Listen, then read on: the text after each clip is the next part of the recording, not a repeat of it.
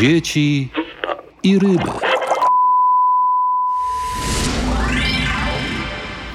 Ten dzień służy przede wszystkim fałszowaniu współczesnej historii Polski. W ten sposób Maciej Wiśniowski, publicysta, redaktor naczelny portalu Strike, wypowiada się na temat państwowego święta Narodowego Dnia Pamięci Żołnierzy Wyklętych. Od 2011 roku jest corocznie obchodzony 1 marca z inicjatywy Lecha Kaczyńskiego.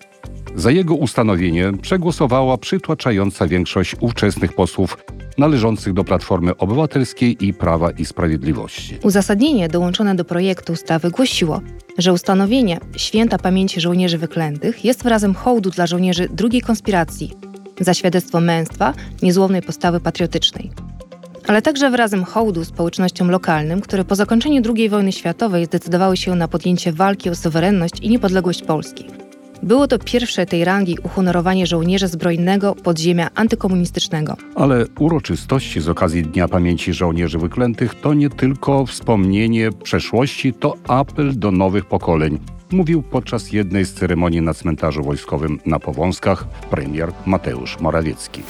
Żołnierze wyklęci, żołnierze niezłomni, walcząc w najtrudniejszych warunkach, jakie sobie można tylko wyobrazić. Nie tylko najwspanialej zapisali się na kartach historii Polski, ale swoją wiernością, wiernością swoim przekonaniom, swojemu sumieniu, wiernością Rzeczypospolitej dają nam wspaniałą lekcję, jak powinniśmy dbać o przyszłość Polski. Cześć ich pamięci, cześć i chwała bohaterom.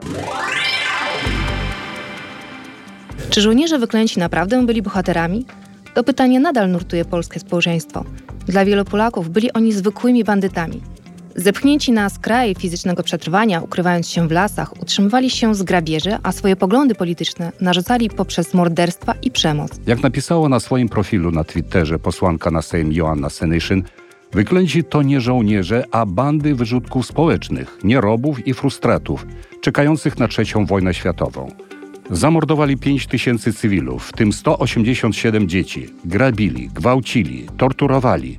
Zastraszali Polaków odbudowujących kraj. Świadectw tego jest wiele. Niekiedy w internecie można znaleźć wpisy ludzi, których bliscy padli ofiarą byłych członków AK i partyzantki narodowej, z których w popularnym odbiorze składało się podziemie niepodległościowe.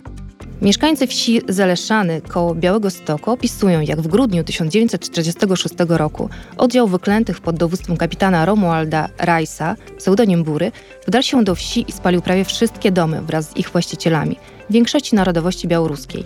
To oddział Burego odpowiada za pacyfikację i mordy dokonane na ludności cywilnej w województwie podlaskim, między innymi w Hajnówce i kilku okolicznych wsiach, gdzie mieszkała duża mniejszość białoruska. Dlatego większość mieszkańców Hajnówki potępiło wychwalający Burego marsz, który przeszedł ulicami miasta.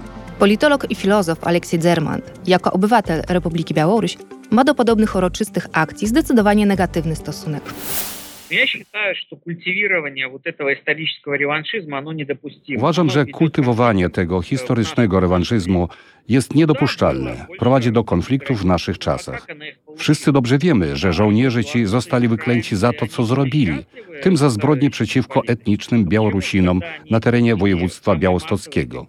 Dlatego uważam, że ustanowienie takiego dnia pamięci i generalnie obecność takich dat, takich bohaterów w dyskursie publicznym, zarówno historycznym, jak i politycznym, w żaden sposób nie upiększa współczesnego państwa polskiego.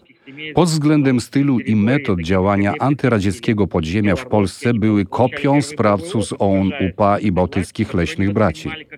Na Białorusi nie ma takich dni, ani pomników, ani bohaterów, którzy braliby udział w masakrach Polaków. I nigdy nie będzie. Ze strony Rzeczypospolitej Polskiej i władz państwowych, które prowadzą taką politykę historyczną, jest to wyraźny przejaw braku szacunku dla Białorusi, powiedział Aleksiej Dzerman. Tymczasem w Polsce zawsze były dwie legendy. Czarna legenda żołnierzy wyklętych i biała, nieskazitelna legenda. Według apologetów ta historia jest biała jak śnieg, a według przeciwników tego podziemia jest czarna jak smoła. Pierwsi patrzą na przykład na kapitana Rajsa Burego, tylko przez pryzmat jego bohaterskich dokonań w partyzance na Wileńszczyźnie, licznych walk z komunistami i z Niemcami. Drudzy tylko i wyłącznie przez pryzmat spacyfikowanych wiosek zimą 1946 roku na Białostoczyźnie. Pokazać pełne oblicze tego człowieka, próbuje w swojej kontrowersyjnej książce Skazy na pancerzach historyk i publicysta Piotr Zychowicz. W tej historii są blaski i cienie, mówi autor. Powiedziałbym, były to takie zbrodnie w afekcie, ze wzburzenia. Mogę podać taki przykład, że żołnierze Łupaszki 5. Brygady Wileńskiej AK dokonali takiej pacyfikacji litewskich wiosek, między innymi Dubinek i kilku innych 23 czerwca 1944 roku. Tam zginęło kilkadziesiąt osób, kobiet i dzieci niestety. No ale był to odwet za wcześniejszą zbrodnię dokonaną przez litewską policję w miejscowości Glinciszki na Polakach. Był to element takiej niezwykle ostrych konfliktów, kiedy to odpowiadano pięknym za nadobne, oko za oko, ząb za ząb, potworne emocje, e, niesamowite, trudne dzisiaj do wyobrażenia wybory i dylematy, przed jakimi stali ci żołnierze. Natomiast to, co się stało na przełomie stycznia i lutego w miejscowościach Zaleszany, Zań, Wólka Wyganowska, Szpaki, czyli pacyfikacja tych wiosek i również rozstrzelanie 30 furmanów białoruskich pod miejscowością Puchały Stare, no niestety nie da się tego obronić, twierdząc, że leżało to w interesie Polski, czy było to jakieś działania, które e, zmierzały do odzyskania przez Polskę niepodległości. Do tego nigdy nie powinno było dojść. Tam w Zaleszanach doszło do, do takiej sytuacji, że dzieci spłonęły żywcem w podpalonych przez polskich żołnierzy e, domach. Jednak zdaniem historyka Dmitrija Buniewicza, doradcy Rosyjskiego Instytutu Studiów Strategicznych, ofiarami czynów owych żołnierzy wyklętych przede wszystkim byli sami Polacy. Это и сотрудники служб безопасности, это и Są военнослужащие. to funkcjonariusze SB, żołnierze, przedstawiciele administracji, bardzo często po prostu zwykli cywile, pokojowo nastawieni ludzie, mieszkańcy wsi, którzy w latach powojennych pragnęli spokojnego życia, odbudowy swojego kraju i w ogóle zwykłego dobrobytu, ale wcale nie jakiejś nowej wojny, którą tak naprawdę te ugrupowania narzucały. Wydaje mi się, że gloryfikacja żołnierzy wyklętych i mit ich walki z władzą komunistyczną o niepodległość Polski jest aktywnie realizowana przez rządzącą partię PiS w jej własnym interesie i grze politycznej. A tak generalnie jest bardzo mało podstaw historycznych, żeby można było uznać ich za bohaterów, powiedział Buniewicz. Istnieje opinia, że historia to tylko polityka skierowana w przeszłość. Ludzie w starszym wieku pamiętają, jeszcze niedawno obchodzono Dzień Ludowego Wojska Polskiego. Dzień, który był ustanowiony ku czci pierwszej bitwy sformowanej na terytorium ZSRR Dywizji Kościuszkowskiej. Starcie zbrojne z armią niemiecką stoczono pod miejscowością Lenino 12-13 października 1943 roku. O heroicznej walce kościuszkowców dziś zapomniano. Mówi o tym publicysta Maciej Wiśniowski. Ten dzień dzisiaj został wykreślony z kalendarza obchodów różnych świąt, co ja uważam za kompletne nieporozumienie i, i, i mówiąc szczerze, kolejne straszne zresztą fałszerstwo historii, ponieważ ci ludzie, czyli Ludowe Wojsko Polskie, było jedynym wojskiem, które obok żołnierzy Armii Czerwonej zdobywali Berlin. I w Berlinie hitlerowskiej, stolicy ówczesnej III Rzeszy, mieli zaszczyt brać udział w ostatecznej likwidacji niemieckiego nazizmu. I jedyną flagą, która obok flag Związku Radzieckiego wisiały na różnych budynkach zdobytego Berlina, były to flagi polskie. Odpowiadając na pytanie, jak tak się stało, że Polacy, którzy zwyciężyli nazizm, faszystów, ludzie, którzy zdobyli Berlin, w tej chwili nie zasłużyli na uznanie swoich rodaków, Maciej Wiśniowski powiedział: To jest oczywisty skandal, że władze polskie w ten sposób fałszują ordynarnie i bezczelnie polską historię. Jest to również splunięcie w twarz ich potomkom, ich rodzinom, którzy przecież wiedzą, kim byli ich ojcowie, dziadowie i pokazywanie, że ofiara ich krwi poszła na marne i jest nic nieznaczącym i przemilczanym epizodem w polskiej historii jest haniebne dla Polski. Jest małość ludzi, którzy uważają, że im więcej zrobią bezpośredniej szkody ludziom, którzy byli związani z poprzednim ustrojem, z polskim. A przypomnę, że Polska Rzeczpospolita Ludowa dzięki sojuszowi ze Związkiem Radzieckim cieszyła się 50-letnim okresem pokoju i gwarancją swoich granic. I tego typu inicjatywy, które mają na celu pozbawienie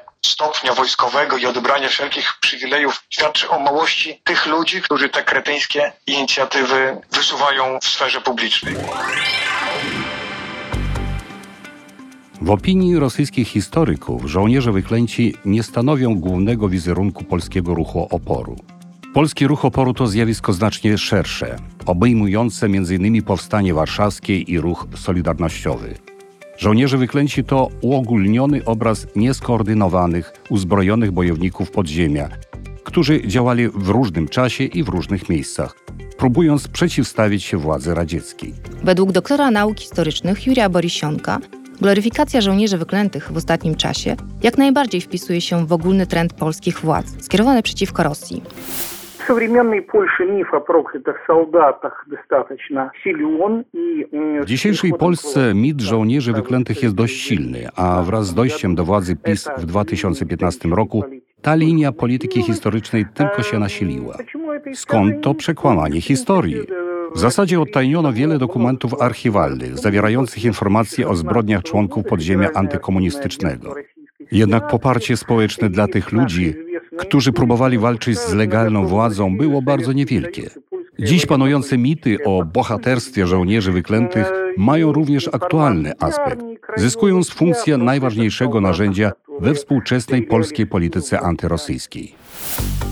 Czy polską krew można podzielić na lepszą czy gorszą?